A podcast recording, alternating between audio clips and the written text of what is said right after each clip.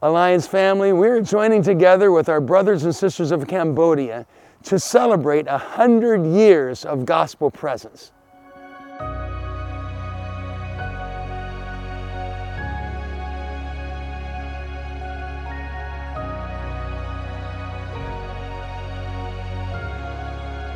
As we've frequently said, the Alliance is one of God's end times families that He has raised up to complete the Great Commission.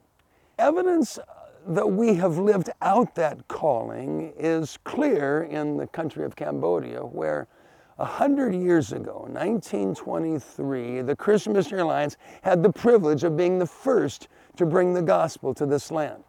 To celebrate something like that, you can't just do it all in one day, so the Alliance family gathered the first day with over a thousand people in attendance to celebrate with joy and music and preaching and various forms of traditional dance, followed by two more days of a national celebration where over ten thousand people rejoiced in the fact that the name of Jesus is being loved by more and more people, and there is still more work to do in this land. So to help me tell the story of Cambodia, I've invited three people for this video blog. First of all being David Manfred, our field director, who's going to give us an overview of the scope of this ministry.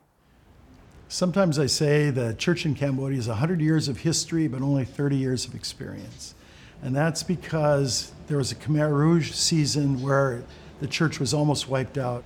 And the church had grown slowly from about from zero to about one thousand believers by nineteen seventy. Then there was a spurt of growth from seventy to seventy-five, from one thousand to ten thousand believers in just five years. So there's a sense that finally the gospel has taken root. But then the Khmer Rouge took over, and in the span of three and a half years, the church experienced eighty percent martyrdom. Only about two thousand believers left by nineteen seventy-nine. Cambodians fled to refugee camps and just decimated after the season, and many of them heard the gospel both in word and deed when they were in those refugee camps in Thailand. And as the church began to be reborn in those refugee camps, the church grew from maybe the two thousand believers around nineteen eighty to about twenty thousand believers by nineteen ninety-five. And from nineteen ninety-five to the current day, the church has grown from maybe twenty thousand believers to now estimates are around three hundred thousand believers. So it's been one of the countries in the world where the evangelical church is growing the fastest. In the Alliance, we have about two hundred twenty churches around the country, maybe about ten thousand believers. So actually we're uh, one of the larger denominations, but there are many, many groups that are working and serving here. And that's one of the reasons why this interdenominational celebration, which is not just the Alliance, but it's the entire Church of Cambodia celebrating what God has done to bring the gospel here. And it's not about any one group. It's about Jesus and His faithfulness to build His church. The name of Jesus has never been as well known in Cambodia as it is today. And it all started with two families. Arthur and Esther Hammond and David and Muriel Ellison were the first long-term Protestant evangelical missionaries to Cambodia. They translated the Bible into the Cambodian language. They uh, evangelized. They planted the first evangelical church in Cambodia. They started a Bible school. And today the church in Cambodia as a whole celebrates the legacy and the history. We have in our home today a very special guest. Helen Ellison Ellenberger has been Alliance missionary for many years. Her parents were the pioneers that brought the gospel here in nineteen twenty-three. Helen was invited to sit on the platform with the Cambodian Prime Minister as part of this one hundredth anniversary celebration. Even the secular Cambodian government appreciates the work that has been done and is represented through her family through this hundred years. My father, even when he was just a, a young boy, loved the Alliance Witness magazine. He just loved reading about foreign countries, the outreach to people there. And so he was called when he was young. My mother was just eight years old when she felt the call of God, and it was just from a, a missions program in her church in Canada. They had felt the call for missions, and they knew that the Alliance School in Nyack, New York, was a good missionary training place. And so they came and met each other there. They became engaged before they went to the field. But the Alliance policy at that time was you have to stay single until you have learned the language. You have to prove that you can both learn the language well. Doctor Jaffrey, the field chairman at that time in Indochina, wanted to open up Cambodia, and he couldn't send them single, so he married them right away as soon as they got there. My parents came in, and they they loved the people, and they were kind and welcoming to them. People were afraid to go to the French hospital that was set up, which was a very good hospital, but they loved coming to my mother. She was gentle with them and kind, and didn't order them around. She just helped them. The other couple that helped open up Cambodia, the Hammonds, they were involved in Bible translation work. My father and mother opened up the Bible school in Battambang that later moved to Takmao. I was nine years old when Pearl Harbor started. My father had been invited to speak in Thailand.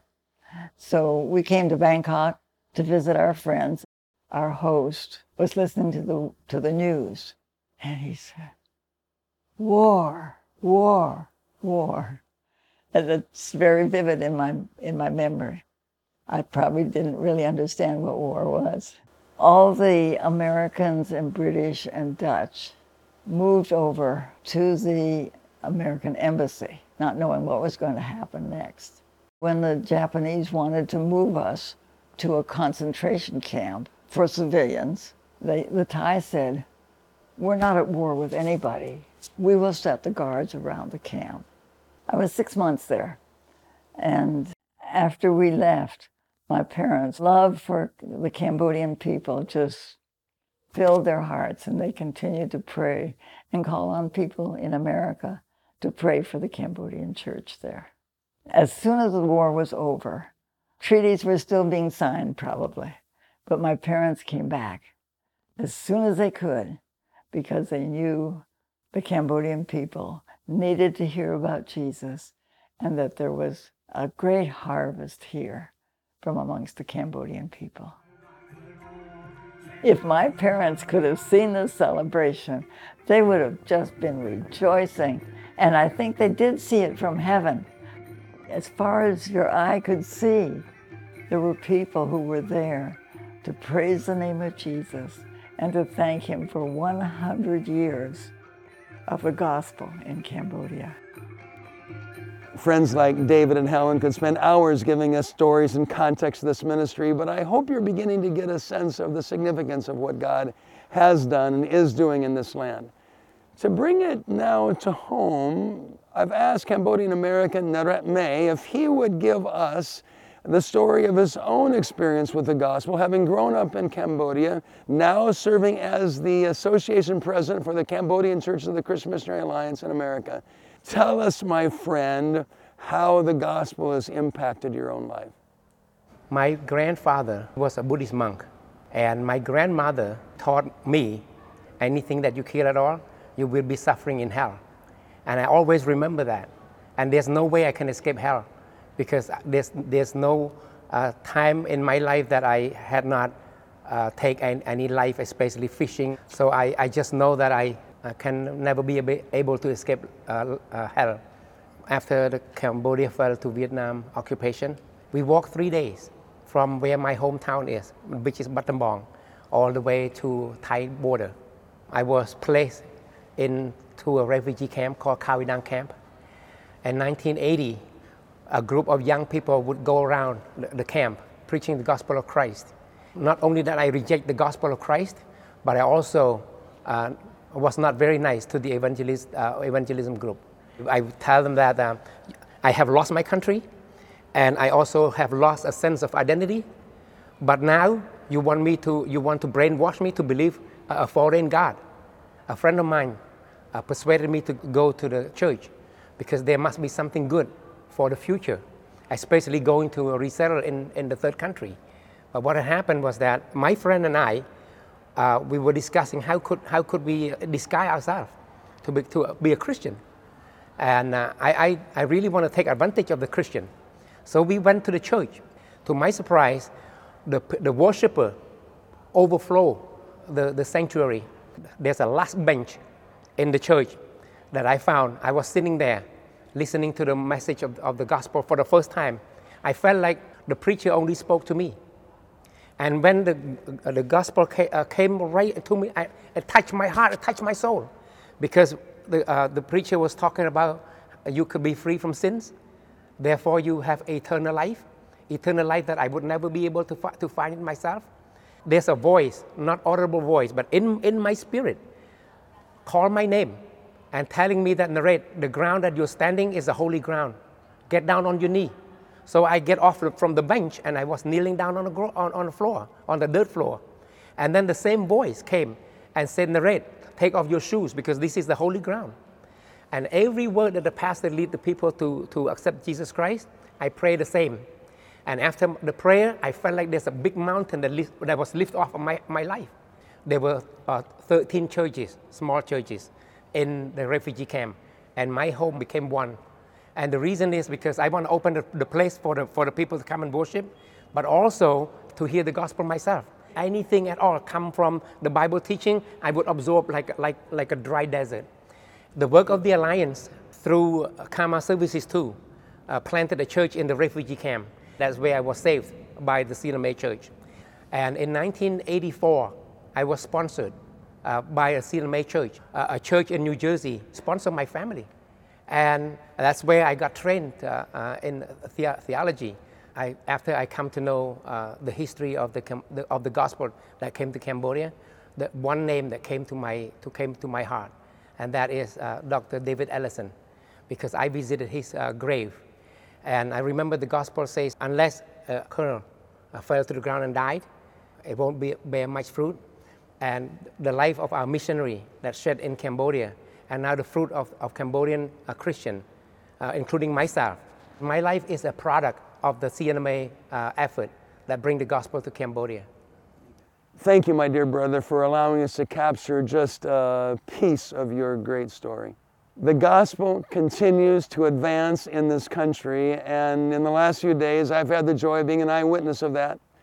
Churches are being planted by people who are coming for the first time as followers of Jesus Christ, delivered from demons, healed of illnesses, baptized in the name of Christ, children getting trained, families being brought together, testimonies of alcoholism being released, and the presence of the of the Spirit entering into a home where there once was abuse. On and on the stories go as church after church is still being planted.